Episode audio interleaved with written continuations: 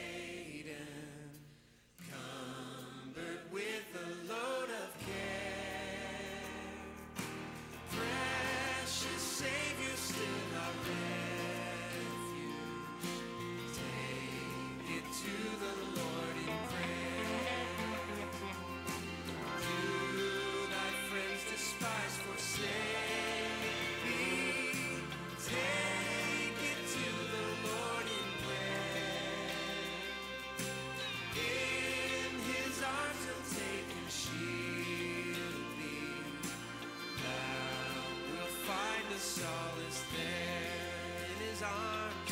Oh, in his arms we'll take and shield.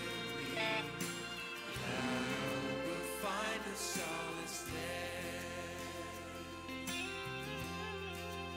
Oh, thank you, Lord.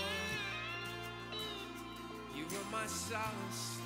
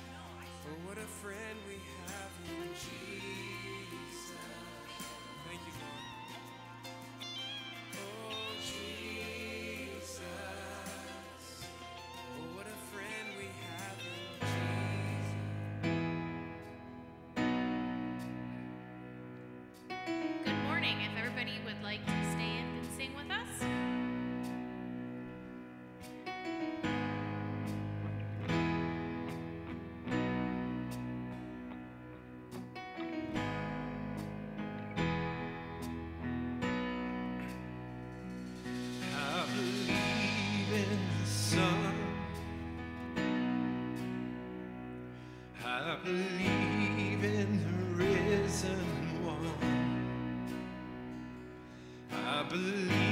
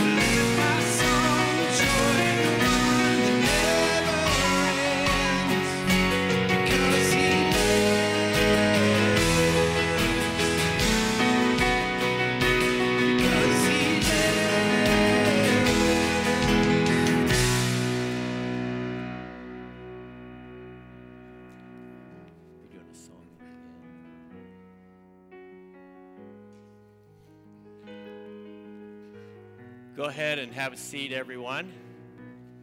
Good to see you all this morning. Hope everybody's doing okay. And as uh, we get ready to move into our worship time together, I, I know last week we celebrated communion at the very beginning, and I don't know if that went well or not, but I got some feedback, and everyone seemed to think that was a good way to go. So we may change it up a little bit uh, as we go week to week. Uh, we're trying to develop this as, uh, as we fly it. It's sort of like building the airplane as we fly it. Uh, knowing that um, we're not really sure all of the conditions that uh, are present that seem to be changing so often that it impact how we do what we do here. But the one constant I know is the Lord is on his throne. No matter what you hear about uh, uh, anything otherwise, and as we try to look for certainty in seemingly shifting stories and shifting narratives about what we're facing and what we're going through and how long it will last and what it means, let's just be honest. How many of you right now are just simply confused? okay, all right, me too. And I think that's a good reason why we should be in this room, is because there's so much that is going on in this book that is alive in the reality of God's church that is pretty clear. It's pretty straightforward, and it doesn't change. How we respond to what's going on around us, of course, is affected by what we understand here. And our job in this room is to be able to just establish ourselves in the things of God, no matter how broken, confused, and just simply messed up things are out there. This is a safe place. And so I want to just begin uh, our time together by inviting the Lord to be with us. And if you have any prayer concerns, for right now, let's just put them on your uh, Connect card or piece of paper or something. We're still even working on all of that. Um, and as we do, uh, we, we appreciate your feedback in any way that we can uh, facilitate this process. Uh, we want to. Uh, so let's just go ahead and invite the Lord into our midst. Would you bow with me? Our Father, as we begin our worship experience today, we want to set apart this time for you as we invite you into our lives, into this gathering, into our singing, into hearing the word, Lord. We thank you that you have been a faithful presence in the lives of each of us, both here and online, as those who gather uh, in front of their computers or TV sets are also experiencing in spirit uh, worship together with us. And we are grateful for that. That you don't have boundaries, Lord, that keep you from uh, moving from one place to another, but that wherever we call on the name of the Lord, we know that you are instantly and immediately present. And it's so mind boggling because of our own limitations to comprehend that. You are beyond everything that is here on this earth, yet you are immersed in every experience where you are invited. And we thank you for that. Father, as we begin our prayer time, I just want to lift up the people in our church who are going through their own struggles and trials. We want to pray for Jack Leeper as he recovers from his heart surgery and just ask, Lord, that you would continue to just sustain him in, uh, in this healing process. We thank you, Father, that you have been with loved ones that we prayed for uh, in the past weeks and months, and for good reports of your faithful presence and your healing hand in lives. And I know there are also ongoing concerns that we have for people that we love, like Linda Martin. We pray that you continue to heal her. And I pray, Father, for a friend who has uh, a, a, close um, a person in their lives with liver cancer. I just pray, Father, for healing for that person and for strength and for your grace and peace to be uh, uh upon him. I pray, Father, that as uh, we take everything that is going on in the world and we try to make sense of it, and it seems the more we do, the more confused we get, Help us to just have permission to detach a little bit from all of that and to just recognize that right now we see through a glass dimly. We cannot fully comprehend what is happening, whether it's in the unseen realm, in the political realm, in the economic realm, or just in our daily lives. But we do know this, Father. You are faithful and present in the lives of people who claim you to be Lord. And that is all we need to know. You provide our daily bread. You help us to live within a realm called your kingdom where the rules that are outside of that kingdom don't apply in the same way. Where you, as we wake up each day, offer new mercies. You take care of your children.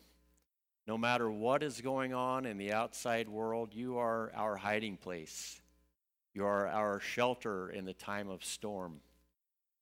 And we are confident that our trust is not misplaced. And so, as we gather, Lord, we want to feed on your word. We want to hear your spirit speak to our lives with even greater conviction. We pray, Father, that as we trust you and lean on you, that we would also find, to the degree that we can, in our interaction with others, uh, your voice in their lives speaking through them to us as we encourage one another, as we just share with one another and engage with one another. We pray for your protection to be upon our people.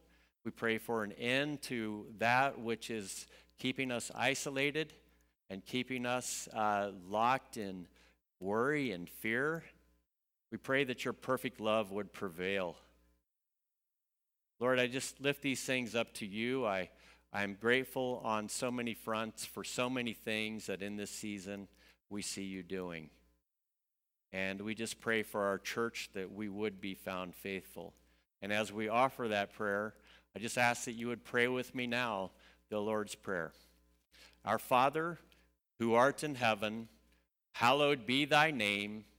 Thy kingdom come, thy will be done on earth as it is in heaven. Give us this day our daily bread, and forgive us of our debts as we forgive our debtors. And lead us not into temptation, but deliver us from evil. For thine is the kingdom, and the power, and the glory forever. Amen.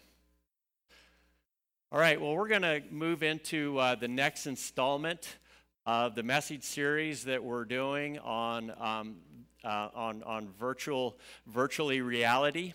And we're looking at the various parables that Jesus spoke that I think, in a very timely way, speak to you and I.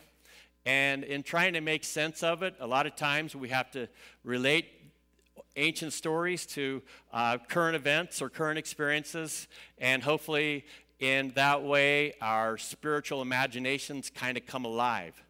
So let me just ask a question. How many of you have heard of Mr. Popeil or Ronco or Home Shopping Network?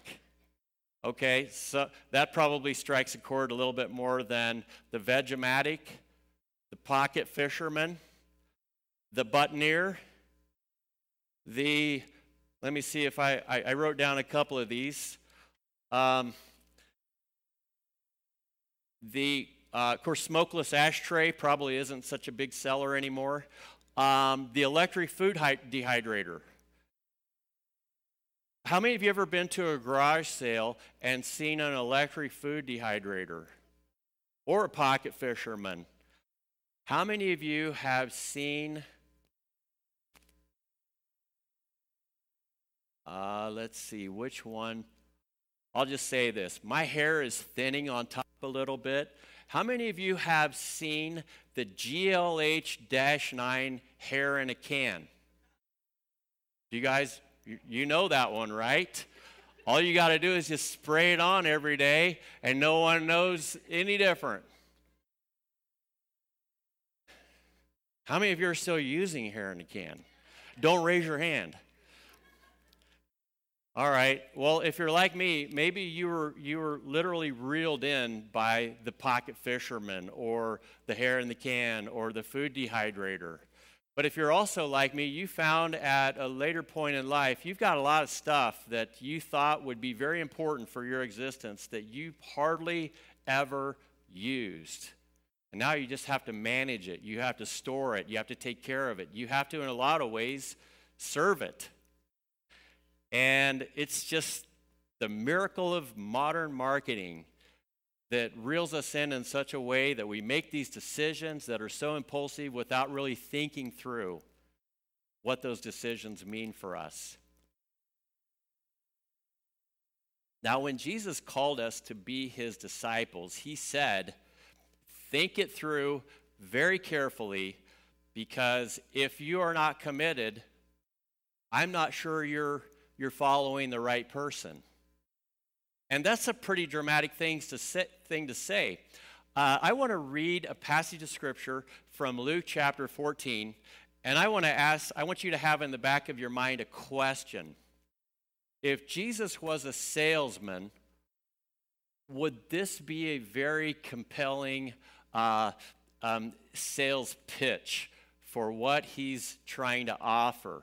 So if you have your Bibles with you, feel free to look. Uh, if you're online, uh, just take a minute, find Matthew chapter 14, and uh, we're turning to verse 25 and following. And here's what's going on Jesus is just interesting enough that the things that he's saying are causing people to gravitate into his orbit. And as they do, he has to speak to something that perhaps will cause some of them to fall away. And here's what he says in, in, in these words from uh, Luke Now great crowds accompanied him, and he turned and he said to them, If anyone comes to me and does not hate his own father and mother and wife and children and brothers and sisters, yes, even his own life, he cannot be my disciple. Already, I'm sure people are like, huh? And then, whoever does not bear his own cross and come after me cannot be my disciple. For which of you, desiring to build a tower, does first sit down and count the cost, whether he has enough to complete it? Otherwise, when he has laid a foundation and is not able to finish, all who see it begin to make fun of him, saying, This man began to build and was not able to finish. Or, what king going to war? Going out to, uh, what, what king, let me make sure I'm in the right spot here. What king going out to encounter another king in war will not sit down first and deliberate whether he is able with 10,000 to meet him who come against him? With 20,000. And if not, while the other is yet a great way off, he sends del- a delegation and asks for terms of peace. So therefore, any one of you who does not renounce all that he can't all that he has cannot be my disciple. Salt is good, but if it has lost its, its taste, how can its saltiness be restored? It is of no use either for the soil or for the manure pile it is thrown away. He who has ears to hear, let him hear. Well, okay, so if Jesus is trying to sell you something and those are the words that he's using, uh, would you say that he ranks pretty high on the scorecard of effective sales pitch? Because note, he said three things there, the same thing over and over. He cannot be my disciple. He cannot be my disciple. He cannot be my disciple. It's almost like he's trying to scare people away, isn't it? And that one about hating his family, that could be a deal breaker right out of the gate. And if you're new to this experience, a lot of this needs a little bit of explanation so that you can understand what is going on here and put it into a larger context, and maybe it won't be quite so inflammatory. It is really a statement about commitment. I mean, sure, we can buy those gadgets and gizmos on TV, but oftentimes our commitment is a little lacking whenever we realize just how, how much effort it takes to cook that wonderful thing out of the Instapot. we have an Instapot, and I can assure you it cooks well, but it takes about an hour to put all the ingredients in, to pressure cook them, to then stir them, and then pressure cook them again. It's a lot of work. We have an Instapot that just collects a lot of Insta dust. And we just leave it up on the shelf most of the time. It would have been nice if they just said, kinda Instapot, but not really. Then I would have said, you know what? I can deal with that. It's creating an expectation in my mind that this is what I have in store for me if I go this route. Well, a lot of you are here because Jesus is definitely on your mind. And I think uh, as I was driving through uh, a small town the other day and I saw the, the marquee of a church, and it just simply said this read your Bible for survival. Now, I never thought I would be living in a moment where read your Bible for survival really resonated so deeply. But because we are getting so many signals that are so confusing, we need at least one place we can go to, right? Where we can say, I can count on this, even if I can't count on anything else. I mean, I have a, a friend whose in laws were diagnosed with COVID 19 uh, a couple of weeks ago, and after uh, uh, one of them went to the hospital and, of course, went through all the protocols, uh, they were tested a few days after that and discovered that, well, it turns out they didn't have it after all. And you, you find yourself very confused by all of this, wondering why is it that you hear stories that are so mixed in what they have to say? And the reality is, I don't know what to make of any of it, but I do know that vulnerable populations are clearly on my mind. But I also realize that trusted institutions and sources, they're not so trusted anymore or trustworthy. And when people start to line up behind Jesus, there's a couple of things on the mind of the different groups of people. One is some of them want to attach to Jesus, but they don't really want to be committed to Jesus. It's sort of like being in a, in, in, a marriage or part of a, an organization. Yeah, I'm attached to that or I identify with that, but I'm not really committed to that. And there are a lot of people today who have that notion of, I want to be attached to something that has to do with Jesus.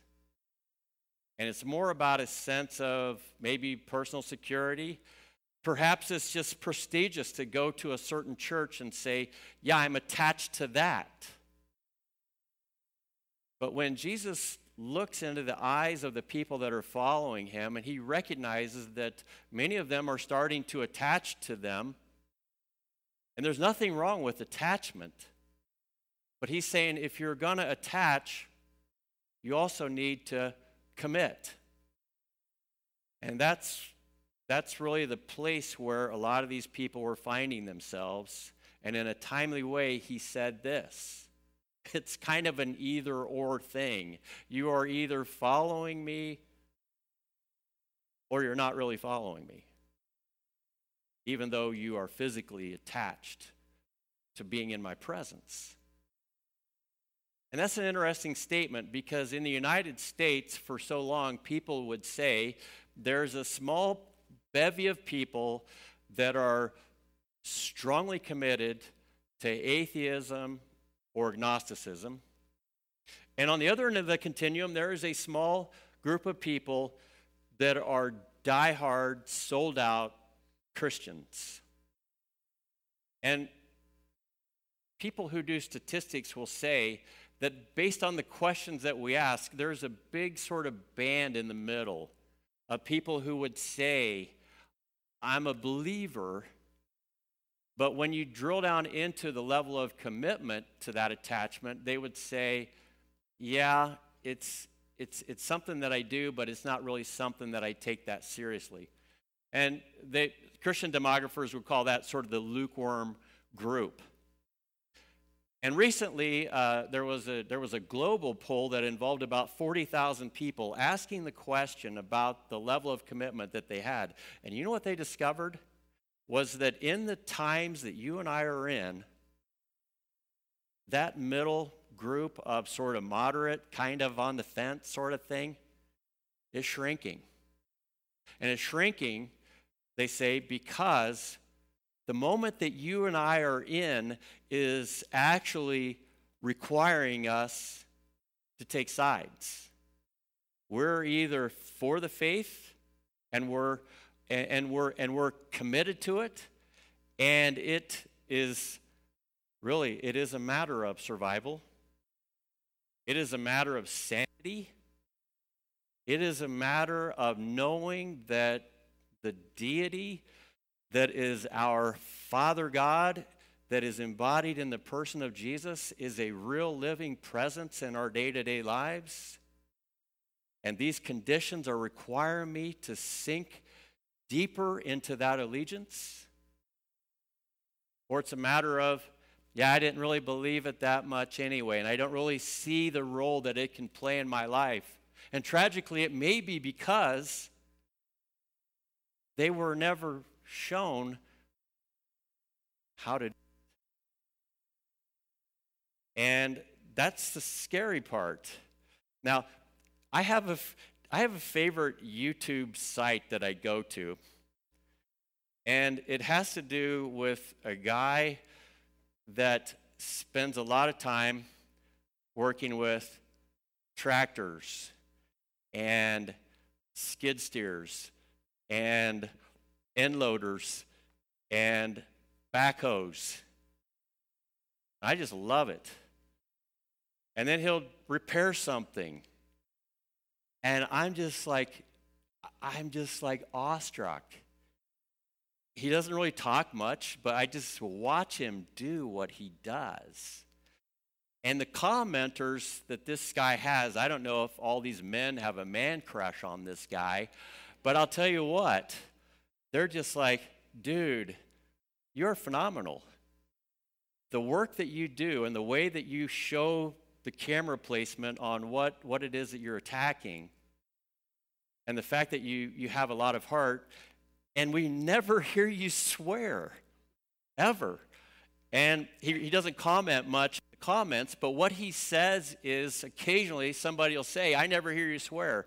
And he, and he just simply says, You know what? If I stick to something, it tends to work out after a while. And besides, I don't see the point in swearing. And that's all he says.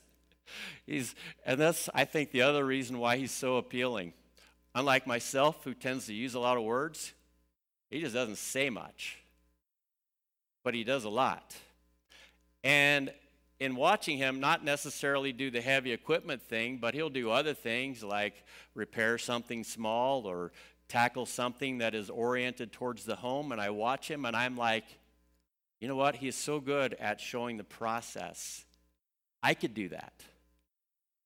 And I've actually tackled a few things that I never would have done had I not seen this individual do it. And I can't help but think, as a pastor, as a father, as a friend who's trying to showcase commitment. I just hope that I have more opportunities in the course of my life to be able to show it perhaps more than just simply say it. And if I say it, hopefully say it in a way that it's memorable and it's something you can carry with you. Jesus didn't really say long uh, discourses that were deeply philosophical, but he thought through very carefully what it was he did say based on just a lot of pondering, a lot of awareness of the Old Testament, and the awareness of what God needed him to do in the moment. And he just said a few words. And the thing that I admire about that is that Every word that we read in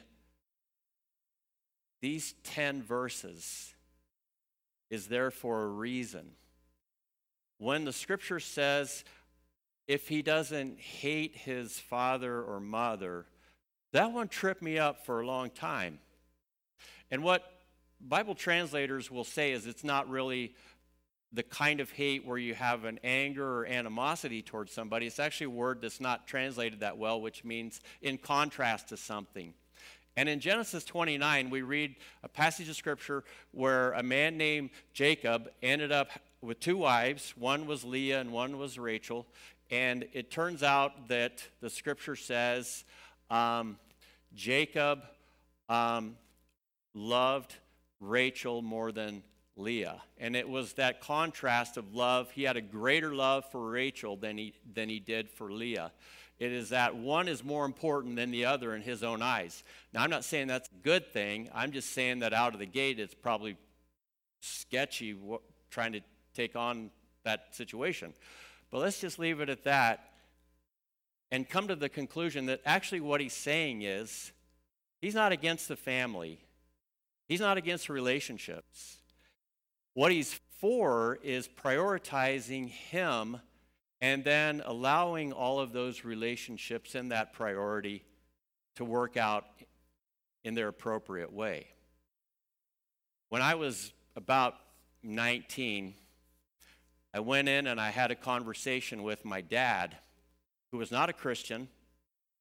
And I told him, I said, Dad, I'm going to go to Bible college. And his response was sarcastic. And he said, Why would you do that? Why would you waste your life doing that? I can't tell you how crushing that was because my thought was, I've always wanted to make my dad proud of me, and this obviously upset him. And I had to go think about my response. And it took me about, about a minute. And I said, I, I can't explain it to you, Dad, but I, this is something that I have to do. And I didn't feel supported at all in the decision from him. And I felt like it was a disappointment to him. And quite honestly, um, it, it was a little crushing for me because it was obviously something that required me to make a choice. Now, time has a way of wounding all heals, and it has a way of healing all wounds. And in this case, it was interesting that even though he wasn't on board, eventually he started to be supportive. Even to the point of saying, I don't agree with it, but because you're doing it, I'm behind you. And it went from sarcasm to mild support and interest to eventually coming to a place where, well, I was able to baptize him. And I think that is exactly what Jesus is saying. That greater commitment will actually flow down into your other commitments in such a way that it will take on that flavor, and those commitments will be affected by that. Now, I can tell you that hopefully I, I lived it consistently enough, though not perfectly enough.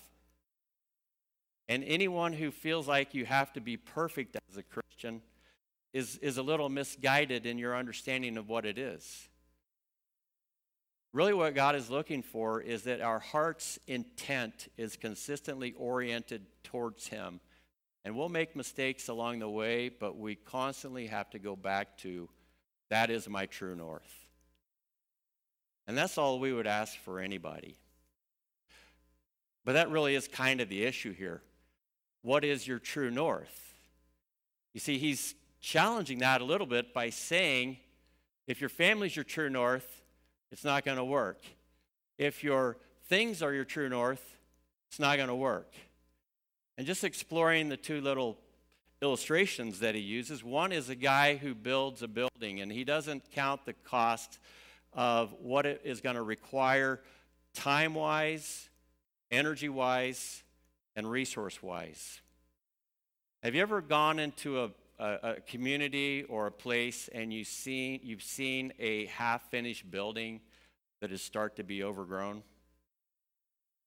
And a part of you just says, I wonder why they didn't finish it. And in some cases, it was because maybe the contractor is like me and they had ADD and they just couldn't quite follow through on it. But even the Lord can redeem that to a place where if you value something enough, you'll see it through. And Jesus is saying, you better think it through if you're going to make a commitment because it will cost you. If you can't do that, it's not going to work. And then he says, not only should you think it through, but sometimes you better think through the other side of it. King goes to war, sizes up what the other king has to offer, recognizes that he doesn't have enough, and he figures out that going to war is not such a good idea. And that the king just doesn't want to he doesn't want to go there. And as Jesus is trying to capture the imagination of, of his friends, what he's essentially doing is saying,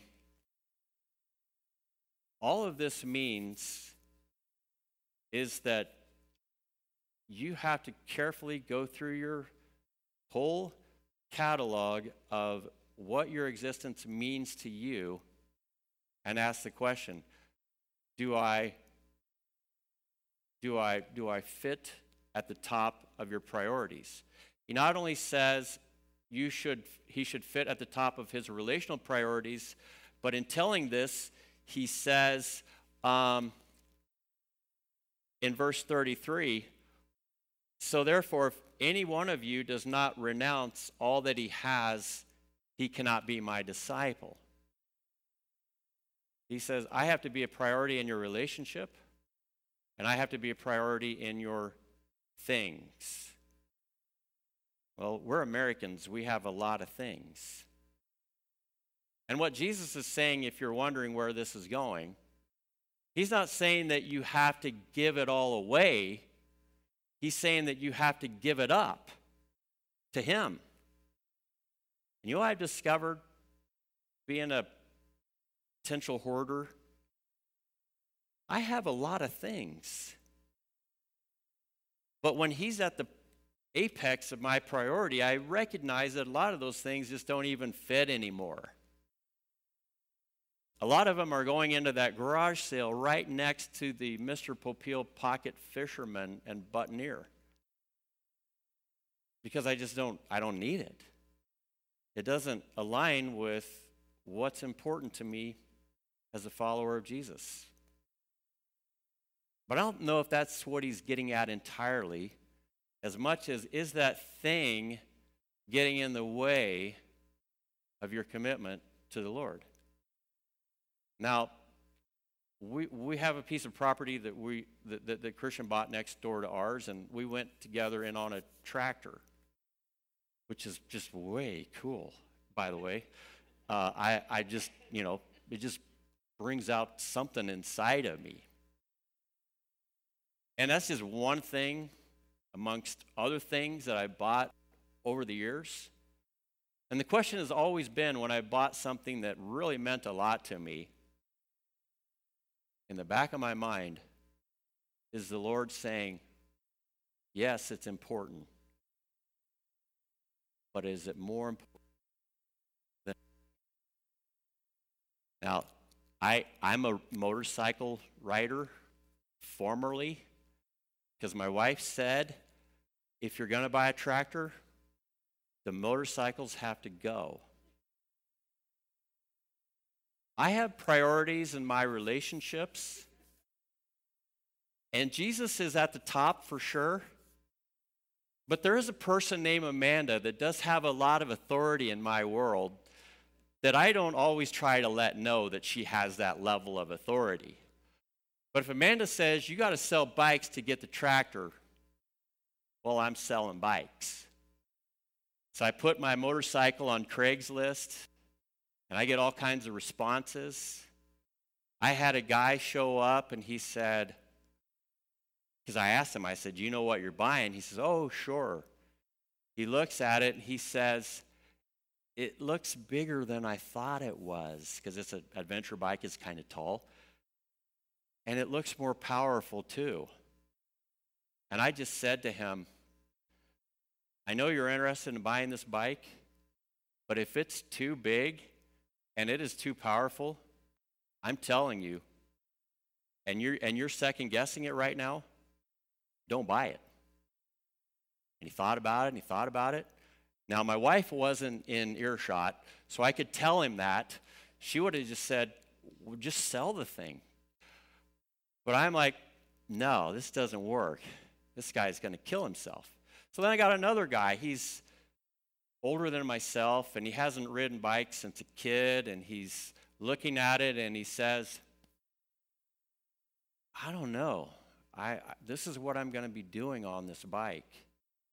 And the conditions didn't match what the bike was capable of doing.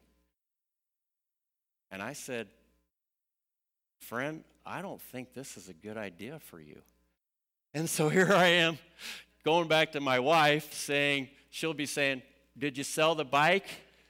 And all I could say was, Well, after we got done talking, they weren't as interested.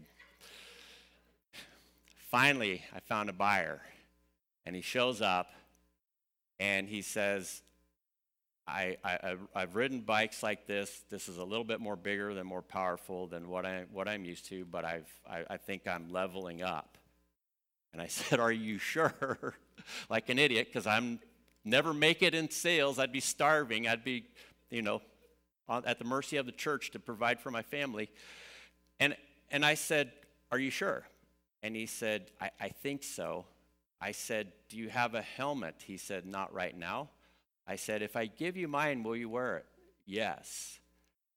And then I said, Will you take a motorcycle safety training course and learn risk assessment? Because if you're a biker, you got to ride smart. Know that these are certain conditions that elevate your chance of having an accident. The big one is drinking and riding. The second one is not wearing protective gear. The third one is not understanding And the list goes on and on. And I said, in your head, you have to have a map of all of those things, and you have to decide the level of risk. I said, there's a lot more to this than you think. But you'll notice, I've ridden for years, and I only have one broken bone from it as a seventh grader. Uh, I ride to stay alive. And if you're not willing to do that, I'm not willing to sell you the bike. He's on the fence about that. He goes to pay me the cash, and he's short a couple of 20s. And his dad's over there, and he says, I'll go get the, I need to go get the 20s off of my dad. I'll be right back. I said, Hold on a minute.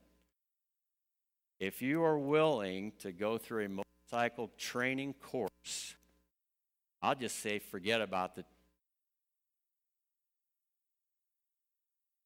blah, blah, blah. And he said he, see, there's the Lord and there's Amanda. This is why a person like me can never get away with anything. So I told the dude, I said, if you take this course, get your training, and his dad was right there. I said, Right, dad? Dad's like, mm-hmm. I'll knock the 40 bucks off the bike. And he says, okay, I'll, I'll do it. So send me a picture later on. Love the bike, doing what I but what you asked me to do. It's all good.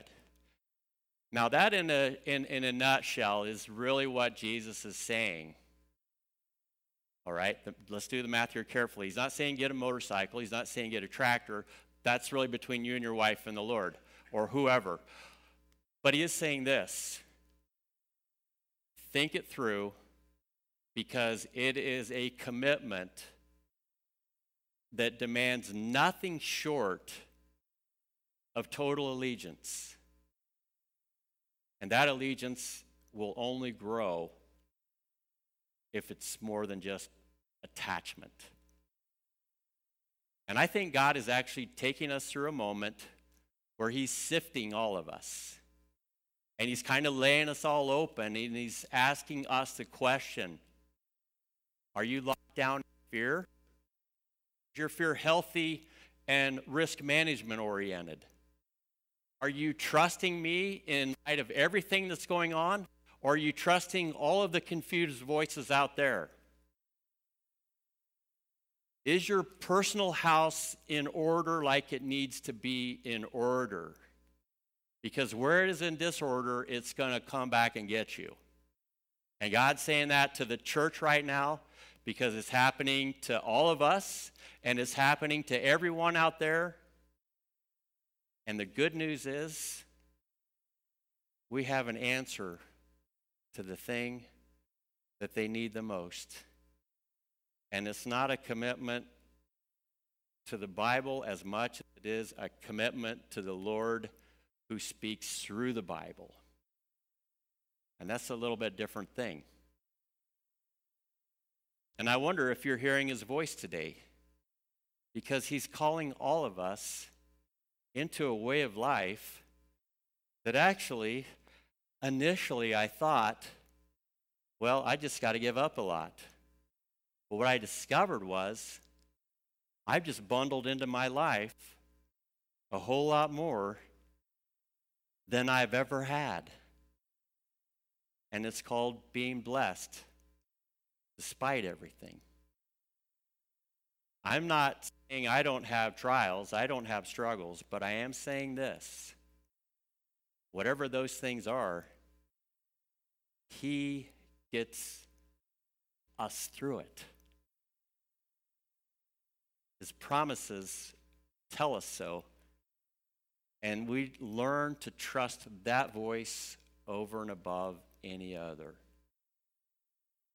Do you trust that voice as he's speaking to you today and calling all of us to either commit or renew our commitment?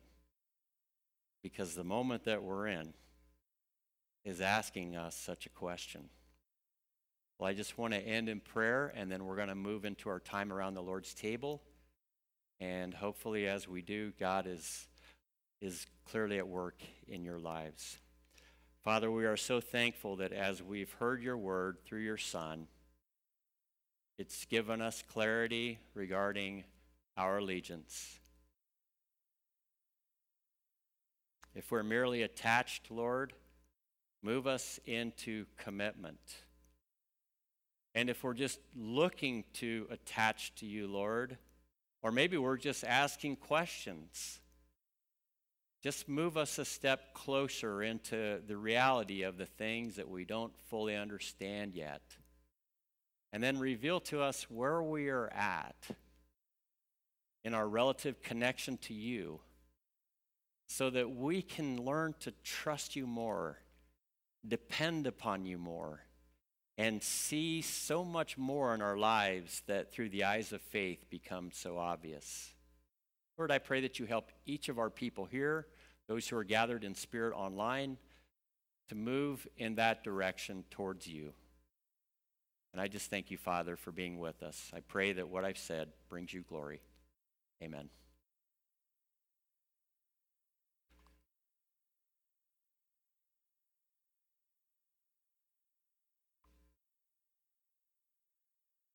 as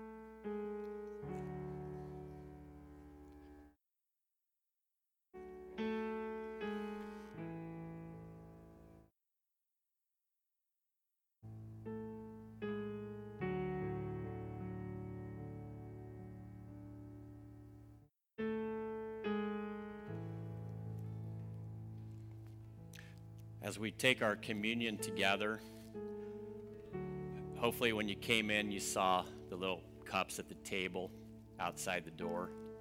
If you need to take a minute and go out and grab one because uh, you, you didn't see it or forgot or whatever, please, please feel free. And as you do that, um, just want to give you a quick instruction on COVID style communion. If you just take the whole thing and carefully hold it in your hand so you don't spill it on yourself, and just peel the whole wrapper off with, with your two hands. And with your third hand, you put you put this in that hand and you peel this part off, which can be a little challenging. But I heard a sermon about commitment a while back, and if you stay committed and ask God for help, He will help you. If that help is divine, supernatural intervention, that's great. If that help is saying to your neighbor who you live in the same house, house with, can you help me? Then that's also how the Lord provides. Whoa. Because that was less than five seconds. We're good. Well, we finally got to a place where, through some struggle, we've been able to come to His throne. And we're getting ready to take this together. It means a lot to each of us in a variety of ways. But I would just say, as we take the loaf and the cup, just think of Him and whatever He's prompting you to do or think about. Think of that. Lord Jesus, just bless this loaf, and this cup as we're reminded of our covenant commitment to you, and bless everyone here as we take it together.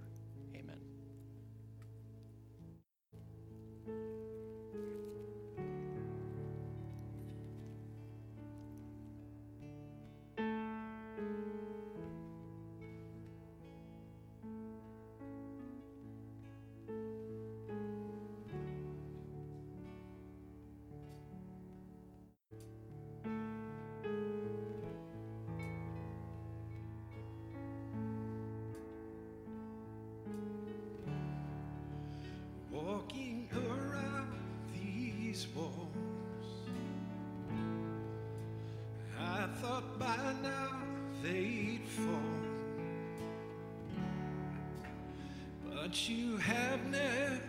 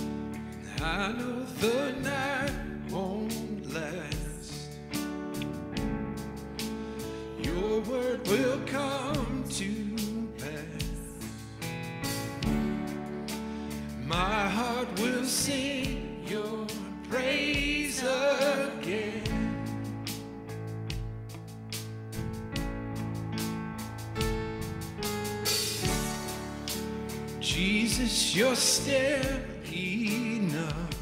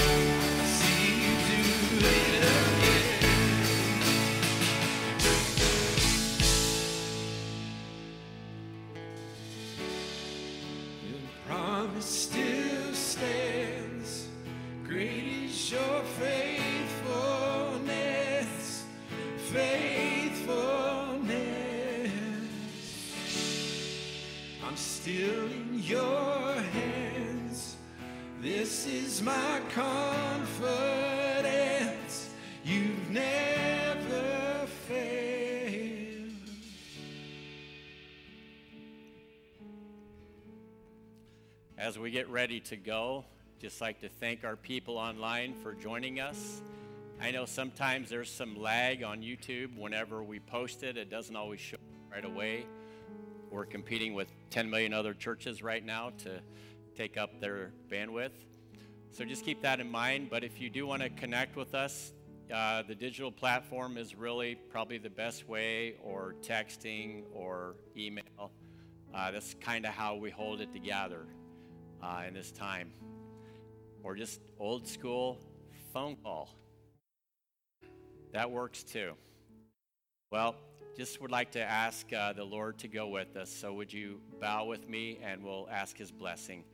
Father, I just pray that the grace and peace of our Lord Jesus Christ would be upon our people, whether here or afar. I pray that you would go with, with us into an, a very uncertain world, and I pray that your provision would be expressed as daily bread in whatever form we need. And I pray, Father, that your peace that passes all understanding would be upon your people. And as a result, I just ask that our witness would be pure and it would be bright and it would be many actions and words that apply. And I pray this in Jesus' name. Amen.